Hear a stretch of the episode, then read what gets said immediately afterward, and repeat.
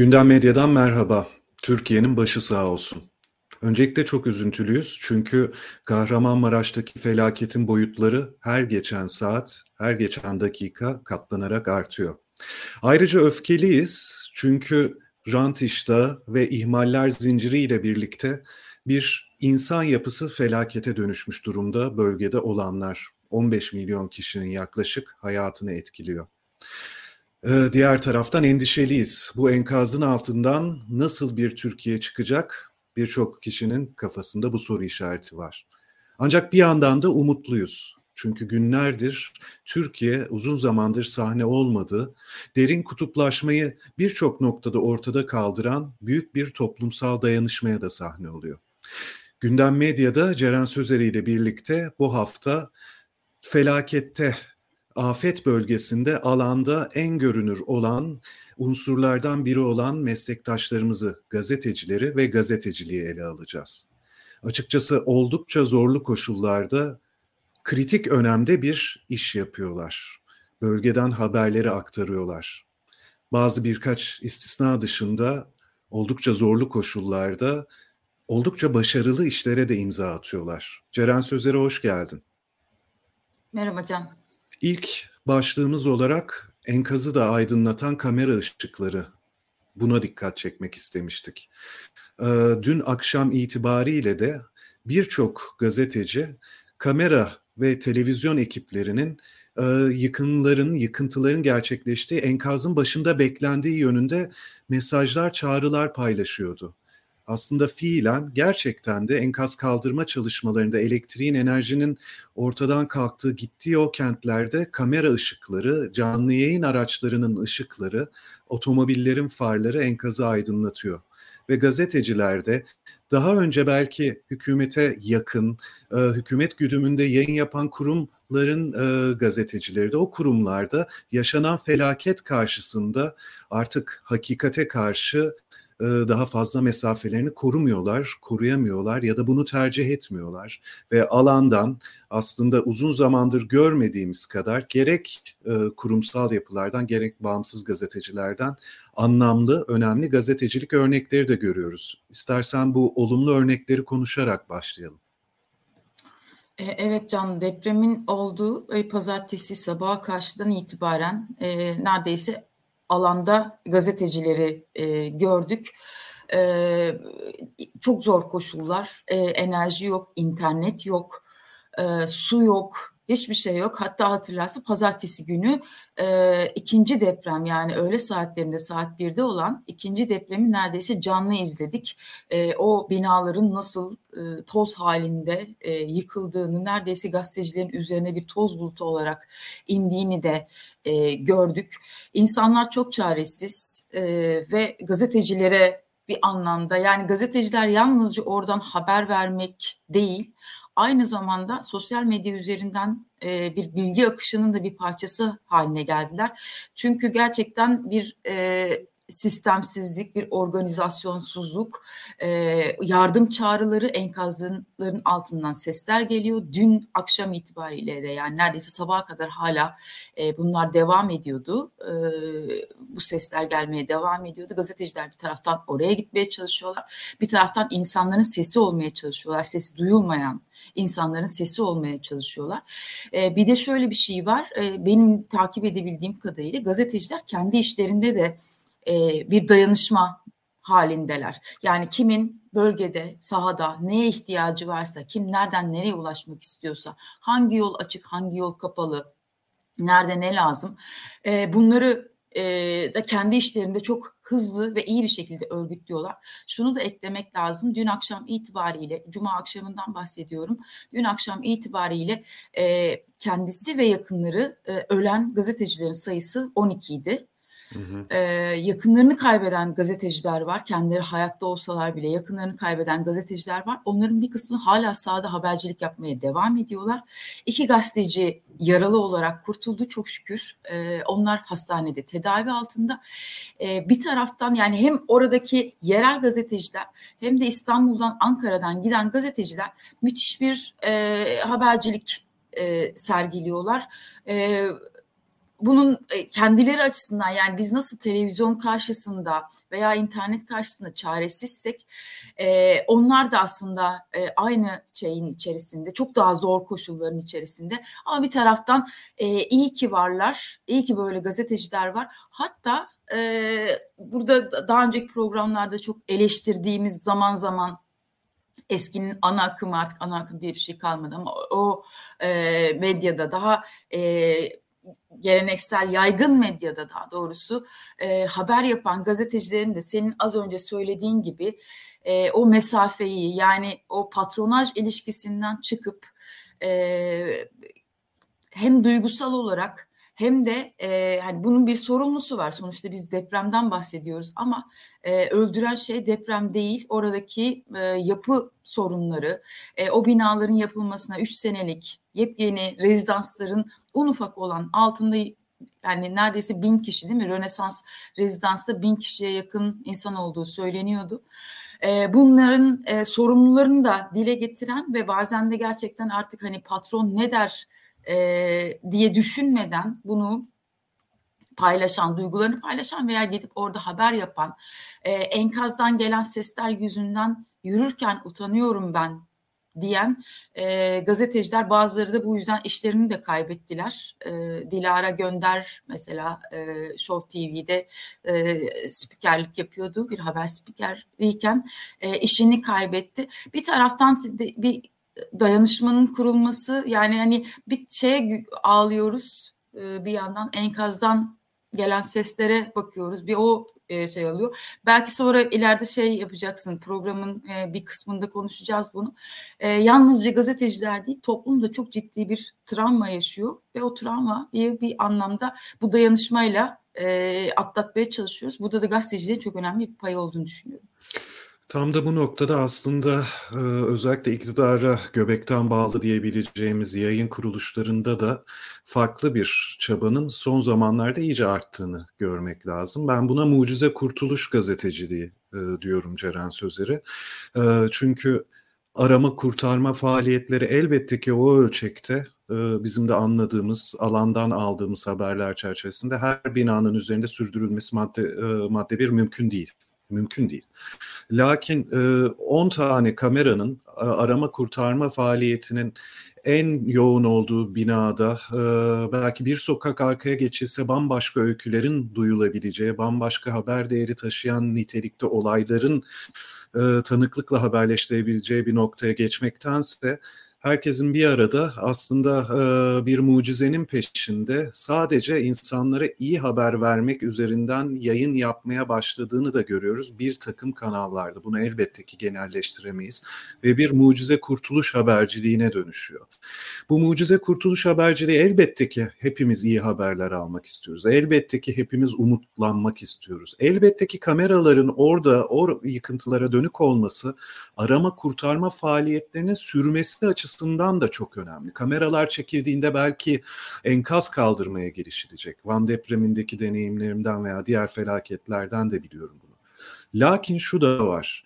E, henüz başına ulaşılamamış enkazlara bakmak, köylere gitmek, e, ilçe merkezlerine gitmek ya da enkazdan sağ kurtulmuş donma tehlikesiyle karşı karşıya olan insanlara ses vermek, onların sesini çoğaltmak açlık ya da e, bir kronik hastalığı varsa tedavi imkanlarından ilaçtan yoksun kalan insanların e, haykırışlarına ses vermek. Bu da bir tercih sebebi olabilir ancak az önce de aktardığım gibi özellikle iktidar güdümündeki bazı kanalların e, tamamen sırtını buna döndüğü ve tamamen yayıncılıklarını mucize kurtuluş haberlerine verdiğini de görüyoruz.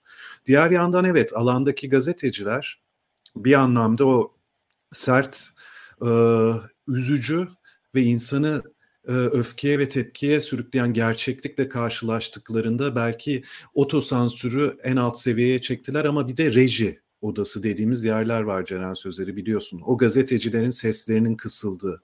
O gazeteciler bir e, yurttaşla söyleşi yaparken ya da yayın yaparken bir yurttaşın sesi o gazetecinin mikrofonuna karıştığı anda özellikle de bu ses e, arama kurtarma faaliyetlerindeki zafiyeti faş ediyorsa, ifşa ediyorsa ya da e, bir çaresiz yardım çığlığıysa o sesleri kısan rejiler de var. Otosansür belki alandaki gazeteciler tarafından büyük oranda tanıklıkları sayesinde aşıldı ancak rejilerde devam ediyor. Çok sayıda kanalda bu ses kısma eylemlerini de gördük ne yazık ki. Merkezden müdahalenin, editoryal müdahalenin olumsuz örneklerini de gördük. Tabii yer yer bazı muhabirler de e, otosansür uygulayarak hoşa gitmeyebileceğini düşündükleri söyleşileri canlı yayında kısa kesip e, o kişilere sırtlarını dönüp farklı noktalara dönebiliyorlar.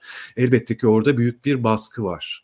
E, ancak senin de dediğin gibi e, iyi örnekleri mevcut koşullarda yapılabildiği kadar o konaklama birçok gazetecinin konaklama olanağı yok yaklaşık neredeyse artık bir hafta olacak otomobillerde konaklıyorlar. Tuvalete gitme, hijyen ihtiyaçlarını karşılama olanakları yok. Her şeyin başında yayın için elzem olan özellikle bağımsız gazetecilerin ya da alternatif kuruluşlardaki gazetecilerin interneti yok. Haber geçmek çok zor, görüntü geçmek, haber paketi geçmek çok zor. Buna rağmen orada bir şeyler yapılmaya çalışılıyor. Bir de şunu gördük tabii ki bir felaket anında, afet anında aslında elektronik iletişim altyapısının ne kadar büyük bir zafiyet içinde olduğunu da gösterdi bu süreç bize.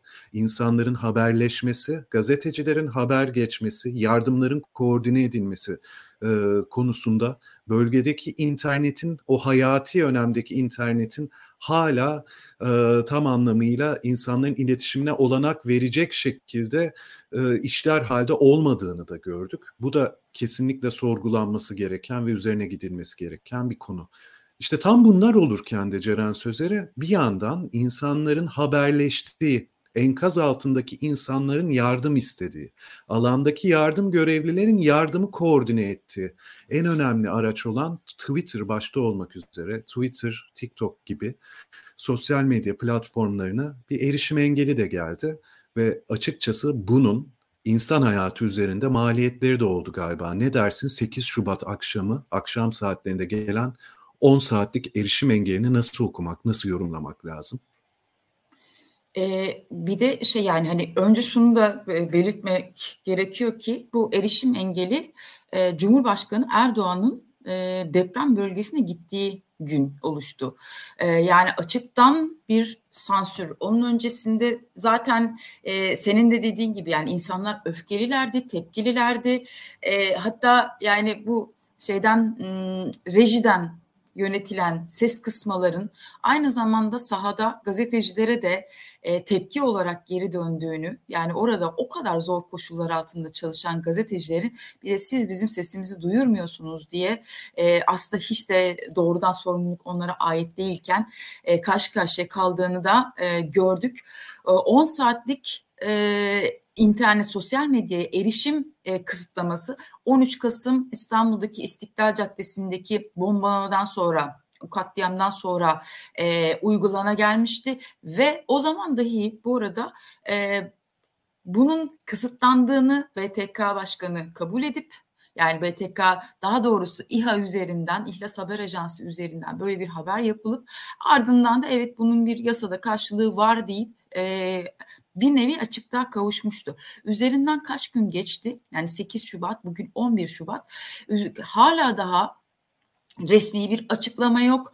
Ee, üzerinde sadece iletişim başkanlığının Twitter'la bu konuyu çözmeye çalışıyoruz e, dediği bir koşul var. Topyekün aslında bunun altında e, sahadaki gazetecileri veya sosyal medya kullanıcılarını düşmanlaştırma, onları art niyetli gören bir zihniyet var. Bu çok tehlikeli bir şey. Yani insanlar çok son zamanlarda Twitter kullanımı, o gece e, band kısıtlaması üzerine e, VPN kullanımı Türkiye'de inanılmaz derecede arttı. Çünkü insanlar hem bir ses duymaya çalışıyorlar hem de o yardımın bir parçası olmaya çalışıyorlar. Birilerinin seslerini duyurmaya çalışıyorlar. Ve bütün bunların üzerine hiçbir açıklama yapmadan e, bir art niyetli dezenformasyon var diye ama dezenformasyonun ne olduğu açıklanmış değil. Yani onun öncesine birazcık gidersek mesela daha ilk günlerde yani pazartesi salı günü ilk Rütük Başkanı Ebu Bekir Şahin'in yaptığı şey e, gazetecilere, medya kuruluşlarına parmak sallamak oldu.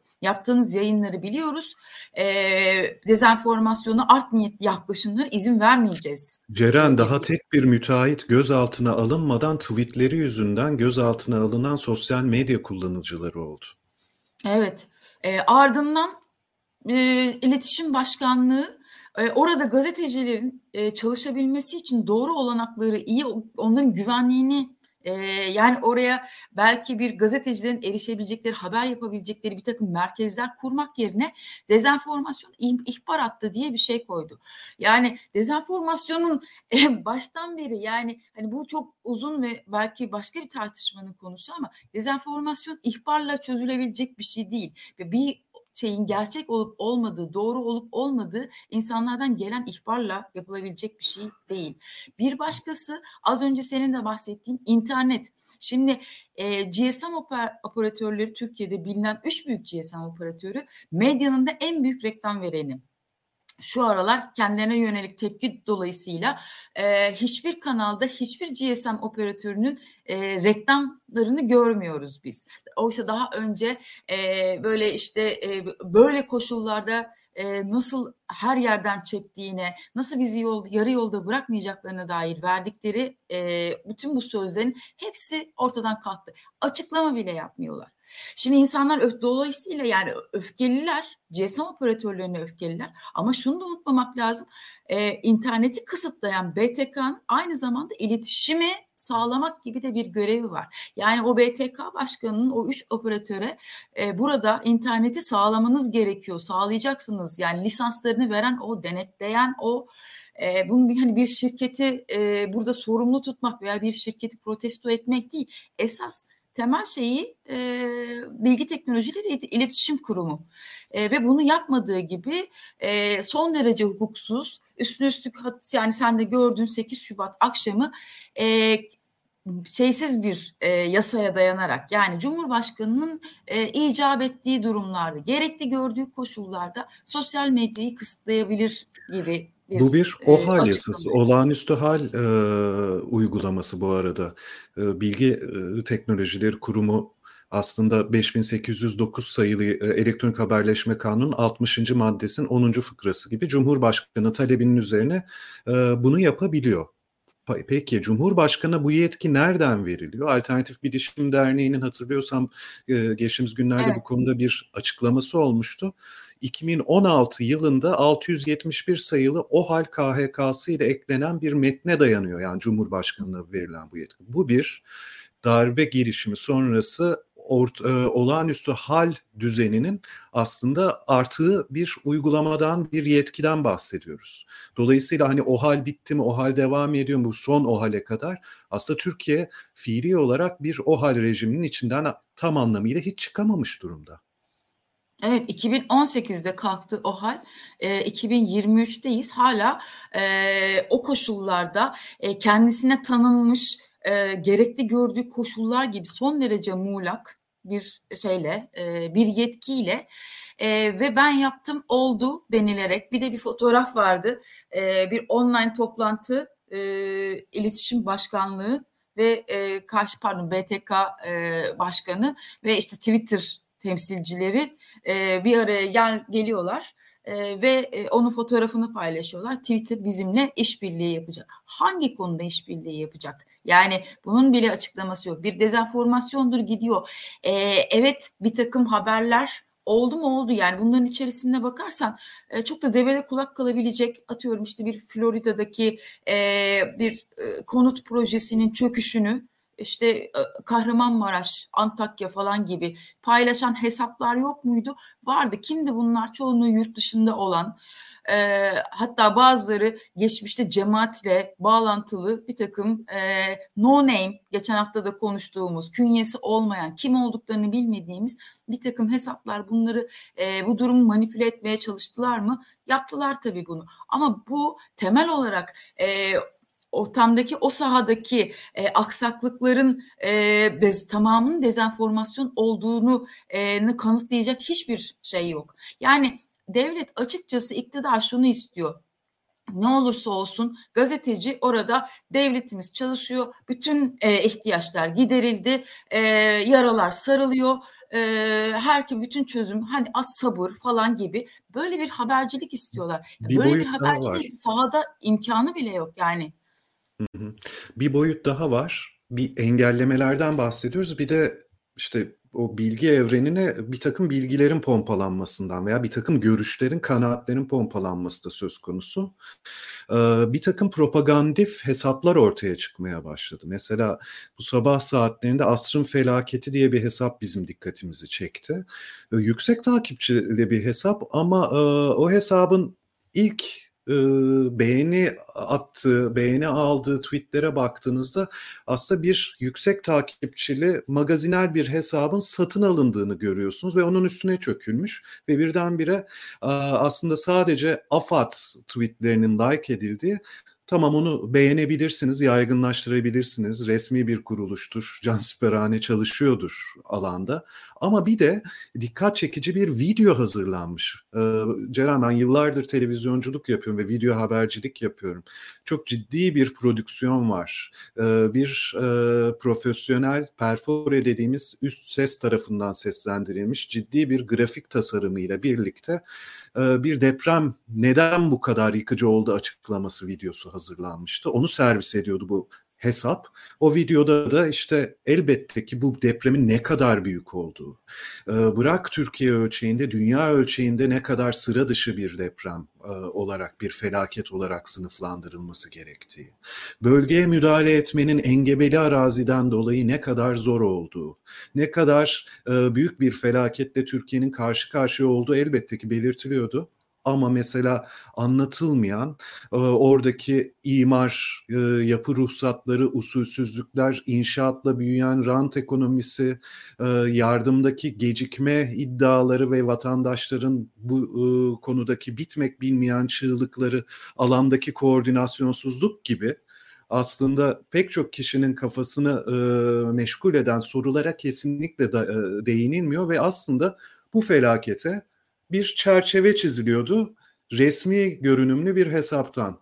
Hiçbir kimseyi takip etmiyor. Bir anda ortaya çıktı ve bir sevmiyorum o kelimeyi kullanmayı ama bir algı yönetimini en çıplak haliyle yapıyor. O hesabı takip edenlere baktığımda da e, iktidara yakın kişilerin konumlanışlarının olduğunu görüyorum. Bir yandan da evet bir kısıtlama, engelleme, e, göstermeme çabası olduğu kadar diğer yandan da bu depremin, bu felaketin ve sonrasında ortaya çıkan e, felakete çarpan etkisi yapan e, acziyetin görülmemesini sağlamak adına da yepyeni bir söylemin e, gerek yaygın geleneksel medyada gerek sosyal medya ortamlarında dolaşıma sokulduğunu görüyoruz ama buradaki temel mesele şu. isteyen istediğini yapabilir ama bunlar vatandaşların e, verdiği vergilerle hele şöyle bir dönemde bu vergiler kanalize edilerek yapılıyorsa ve bunun üzerinden bir iletişim faaliyeti yürütülmeye çalışılıyorsa bu başlı başına ayrı bir skandaldır diye düşünüyorum. Bir de Can senin bahsettiğin video şu anda erişilemiyor. Yani e, böylesi bir çaba var ama diğer taraftan da bunu karşılık görmediği zaman da e, yayından kaldırılıyor. E, çeşitli propaganda yöntemleri deneniyor. E, alandaki gazeteciler yani neredeyse iktidar medyası topyekün e, biz canımızla uğraşıyoruz bir de e, bu vatan hainleriyle uğraşıyoruz e, söylemiyle yazılar yazıyorlar. Çok azı alanda çok azı gidip orada ne olup bittiğini e, anlamaya çalışıyor ve e, geldiğimiz nokta şu oluyor. Bir söylem konu şey yapılmaya çalışılıyor, yaygınlaştırılmaya çalışıyor. Bu e, dünyanın en gördüğü en büyük deprem ki değil. değil. E, Japonya'da da e, oluyor. Hayır olmuyor yani de oluyor. Deprem, deprem oluyor ama insanlar ölmüyorlar. Yani bunların önlemleri e, alınıyor. Bütün bu e, çaba, bu söylemin hiçbir karşılığı olmayınca toplumda hatta var olan öfkeyi de daha yükseltince bu sefer e, o zaman engelleriz ze dönüşüyor. Yani eğer bizim dediğimiz, bizim doğru dediğimiz şeyi onaylamıyorsanız o zaman e, ve sizin dediğiniz e, toplumda karşılık görüyorsa o zaman biz sizi engelleriz. Nasıl engelleriz? E, işte mesela e, Ciner grubunun Show TV, Habertürk e, kanallarında ki gazeteciler işte zaman zaman benim de çok eleştirdiğim haber sunma biçimleri olsun veya işte e, bazı tutumları e, konusunda eleştirdiğim insanlar gidip işte bunlardan mesela bir tanesi Mehmet Akif Ersoy e, çıkıp bakın size e, buranın ne kadar karanlık olduğunu göstereceğim deyip kamera ışıklarını kapatması e, veya işte e, yine e, önceki akşamdı galiba biz gidip bir enkaza da bir canlı yani hala yaşayan bir insana tam ulaşıyoruz, tam çıkartacağız. Biri geliyor, e, bir dakika sizin işiniz bitti deyip e, oraya hani o kurtarma çalışmalarını bir takım şova dönüştürüyor. Belirli Şimdi arama bunun... kurtarma ekiplerinin görünürlük üzerinden rant devşirmeye çalışmalarını e, açıkçası açıklaması. Hı hı. Evet ve bunun karşılığında ne oluyor? İşte e, Ciner grubunun üzerinde şu anda ciddi bir baskı var. Yani sahadan o görüntüleri, o muhabirleri sahadan çekmeleri üzerinde çok ciddi bir baskı var. İşte hani daha o hal ilan edilmeden yani resmi gazeteye bile girmeden e, sahadaki gazetecileri engelleme çabaları ortaya çıktı. İşte biz jandarmayız. Ee, mesela evet. Mir Ali Koçar isminde bir gazeteci e, bölgede uzun yıllar anladığım kadarıyla faaliyet gösteriyor. E, kendi kamerasına yansıyor. Bir yurttaşla enkazın yanında e, söyleşi yaparken elinde telsiz tutan bir emniyet yetkilisi olduğunu anladığımız kişi e, böyle soru soramazsın, böyle diyemezsin, devlet burada diye aslında resmen bir e, editör gibi ancak elinde telsiz tutan ve e, gözaltı yapma yetkisi olan bir editör gibi kamera kayıtlarına yansıyor. Kazım Kızıl serbest gazetecilerden yine İrem Afşin emniyet tarafından engellendiklerini belirtiyorlar. Fırat Bunun en uç örneği de tabii ki Ferit Demir Halk TV için çalışan e, deneyimli gazeteci bir polis tarafından darp edildiğini e, tekmelenerek yere düşürüldüğünü ve e, orada pantolonun yırtıldığını, vücudunda e, yara bere oluştuğunu söyledi. Bunlar münferit olaylar gibi olabilir ancak şu da ilginç, e, bahsi geçen tüm isimler aslında o... E, albenili e, logoları olan mikrofonları tutan isimler değil. Yani yaygın medyada tanınan isimler değil. Orada biraz daha tahammülsüzlüğün, varsa öfkenin, şiddetin biraz daha bağımsız e, iş yapan gazetecilere yöneldiğini de e, görüyoruz. Belki de onlar daha sahipsiz addediliyor olabilirler mi diye de bir soru geliyor akla. Evet, Mezopotamya gazetesinden de yani gözaltına alınan Evrensel Gazetesi'nden burada çekim yapamazsınız.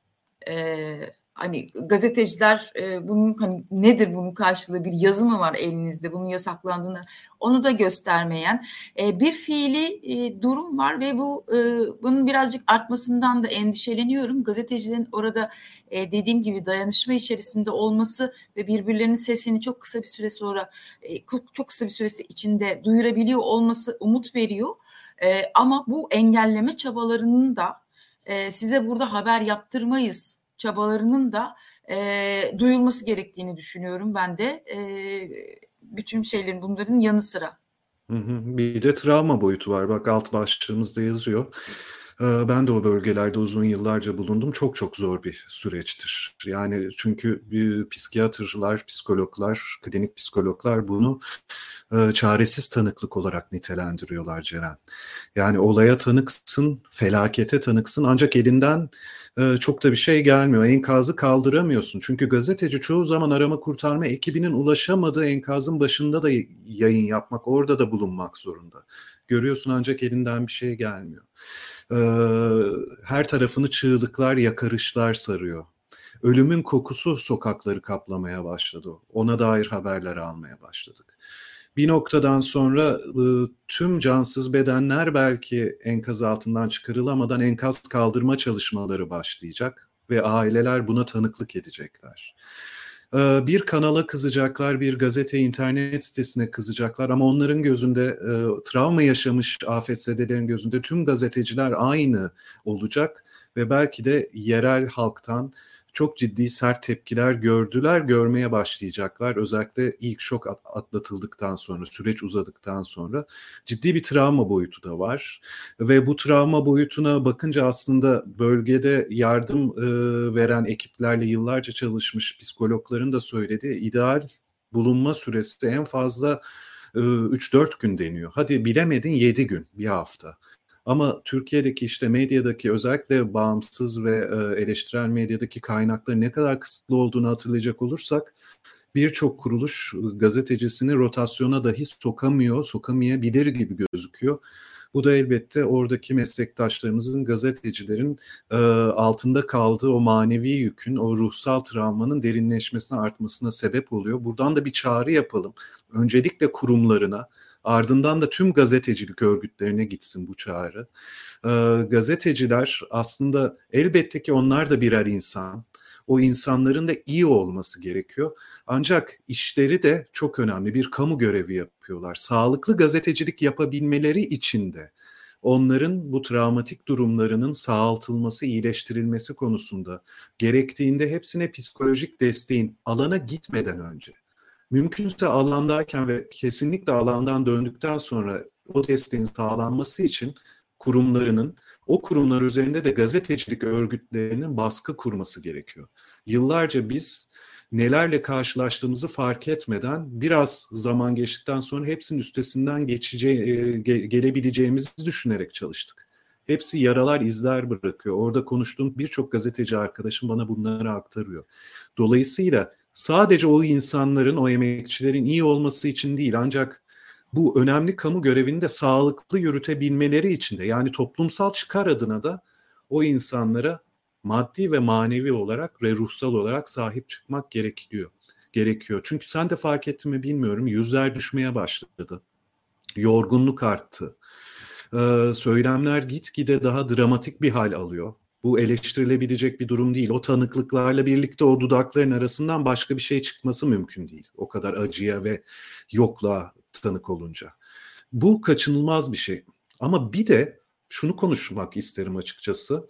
Ee, kanalların birçok kanalın bizim separatör işte jingle dediğimiz klipleri, fotoğraflar eşliğinde, müzik eşliğinde e, o işte acıyı çoğaltan ve aslında çok deneyimli bir televizyoncu aynı zamanda Bahçeşehir Üniversitesi İletişim Fakültesi'nde de öğretim görevlisidir. Sinem İnce bu sabah bir tweet serisinde anlatmıştı. Onu aktarmak isterim. Sonra sözü sana bırakacağım. O eminim o konuda da söyleyeceklerim var. Sinem İnce diyor ki yayınlar kamu sağlığının en önemli unsuru. Lütfen müzikler ve en zorlu görüntüler eşliğinde jingle, geçiş, separatör hazırlamayın. Yaşadığımız süreç duygu durumu yayıncılık dokunuşunu kaldıramayacak kadar ciddi. Acıyı yayınların izlenmesi için gerekli bir unsur olarak lütfen ekrana taşımayın acıyı anlatmaya, bak durum ne acı diye algılanacak yayın tonundan lütfen mümkün olduğunca uzak durun diye bir öneride bulunuyor ki ben de altına imza atıyorum. Sen ne söylemek istersin? Evet Can, bu, Can bunun iki şeyi var. Bir sahada olan e, senin de dediğin gibi yani kimi zaman travma etkisiyle ya da e, başka bir nedenle yani hangi kimin sesini daha fazla duyurabilirim e, diyen gazetecilerin e, belki de hani e, normal zamanda yapmayacakları ama bir enkazın önünde anons çekmek gibi. Şu anda arkamdan ses geliyor. Yani şu anda arkasından gelen sesi eğer muhabir orada duyuyorsa e, bunu stüdyoya duyurmaya çalışıyor. Duyuyor musunuz? İşte Ercan Bey e, içeride sesi duyuluyor. E, evet evet diyor stüdyodakiler. Ya bu gözler o sese uzatılan mikrofonu da gördü. Bunu kesinlikle bu arada yaygınlaştırmamak lazım. O muhabirlik örneği benim ömrü hayatımda gördüğüm en kötü örnektir. Ee, ve oradaki birçok muhabir, yaygın medya veya alternatif bunu asla tenezzül etmez. Bu bir standart değildir. Hakikaten çok münferit bir örnektir ama açıkçası ben böyle bir şey görebileceğimi tahayyül dahi etmezdim enkazın altındaki sese mikrofon uzatılmasını. Evet o tabii yani çok e, kötü bir, örnek. bir örnekti, uç bir örnekti ama e, yani gazeteciler içerisinde de hatta siyasetçiler içerisinde de e, açıklamalarını en şu anda arkamdan e, ki binada enkazdan sesler geliyor sayın seyirciler diyen e, yani biraz empati yani başka şeylerde de e, hani habercilik e, konuşurken diyoruz ya yani eğer oradan sesler geliyorsa e, siz duyuyorsanız bunu muhtemelen e, enkazın altındaki insanlar da sizin ismin isim, şeyleri seslerinizi duyuyor. Yani öyle bir koşulda belki kendisini kurtarmaya geldiklerini düşünüyor. E, biraz onunla e, özdeşleşip biraz kendini e, gazetecilerin o insanların yerine koyup e, oradaki acıyı gösterirken iyi bir şey yaptıklarını düşünürken aslında kötü bir şey yapabiliyorlar. E, ikinci tarafı stüdyo tarafı senin de bahsettiğin gibi e, bir şey çıkartma, e, bir çığlıkta haberde duyulan bir çığlıktan bunu ekleme, altına müzik yerleştirme, e, sürekli insanları zaten televizyon karşısında gidemediği için belki de yalnızca yardım yapabilen, e, uykusuz kalmış, e, yemek yemekten bile utanan oradaki insanlar aç diye boğazından lokma geçmeyen insanlara e, böyle sürekli e, o acıyı hatırlatacak. Hatta böyle e, nasıl diyeyim onu acıyı neredeyse pornografikleştirecek bir takım görüntülerle yeniden yeniden izletmek bunu 99'daki depremde de e, yaşamıştık. O zaman da çok eleştirildi ve fakat e, medya bundan e, vazgeçemiyor. Yani e, o travmayı, e, o, o şeyi yani bu tabii ki araya dediğim gibi reklam almıyorlar. E, reklam şirketleri tamamen şeyi kesti e, böyle bir durumda. E, ama bunu e, bu bunun e, çaresi değil. Yani bu insanların yaşadığı şeylerin e, çaresi ya da ne bileyim bu durumu e, zaten açık görünen bir şeyi. E, böyle bir hani ana akım medyadan sen de hatırlarsın Can öyle bir şey var. Yani ne yapalım ne yapalım diye düşünüyor yazı işleri, haber merkezleri. E, işte başka medyada da gördüğümüz e, mesela işte bir acı enkaz başındaki bir fotoğrafın altına bir metin yazmak. Acınızın pansumanı olacak haberler, haberleştirmeler, e, işte e, belki insanların e, öykülerini, e, pardon e, yaşadıklarını öyküleştirerek e, şey kurabilmek. Ama zaman öyle bir zaman değil. Zaten herkes bunun için e, bununla bir özdeşlik kuruyor. Yani böyle bir durumda haber merkezlerinin, yazı işlerinin yaratıcı olmak gibi e, şeylere kapılmaması gerekiyor. Son olarak e, bir de evet hepimiz görüyoruz zaten tüm kanallarda var o ve e, bir kez daha eklemek isterim ki kameraların orada olması çok çok önemli. Hakikaten sırf kameralar orada var diye e, yardım, arama, kurtarma faaliyetlerinin nasıl daha organize olabildiğini ya da nasıl artırıldığına bizzat ben şahidim. Şahidim. Ama bir yandan da şunu da düşünmek lazım. Hani hep söyleniyor ya bugünler milli birlik ve beraberliğe en çok ihtiyacımızın olduğu ve asla siyaset yapmamamız gereken günler diye.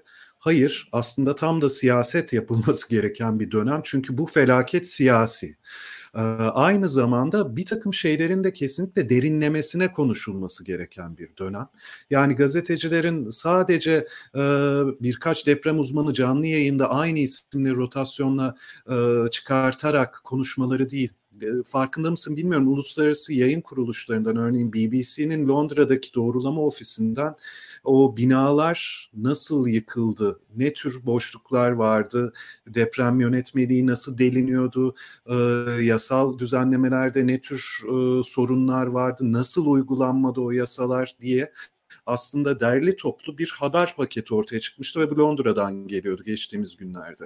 Ya da veri gazeteciliği New York Times'da gördüm yine.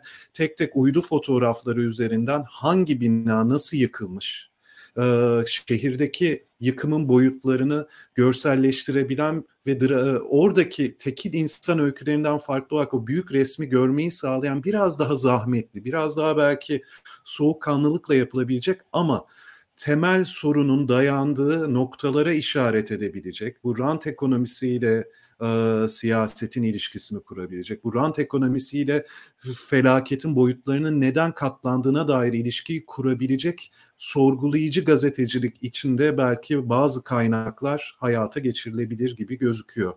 Ne dersin bilmiyorum.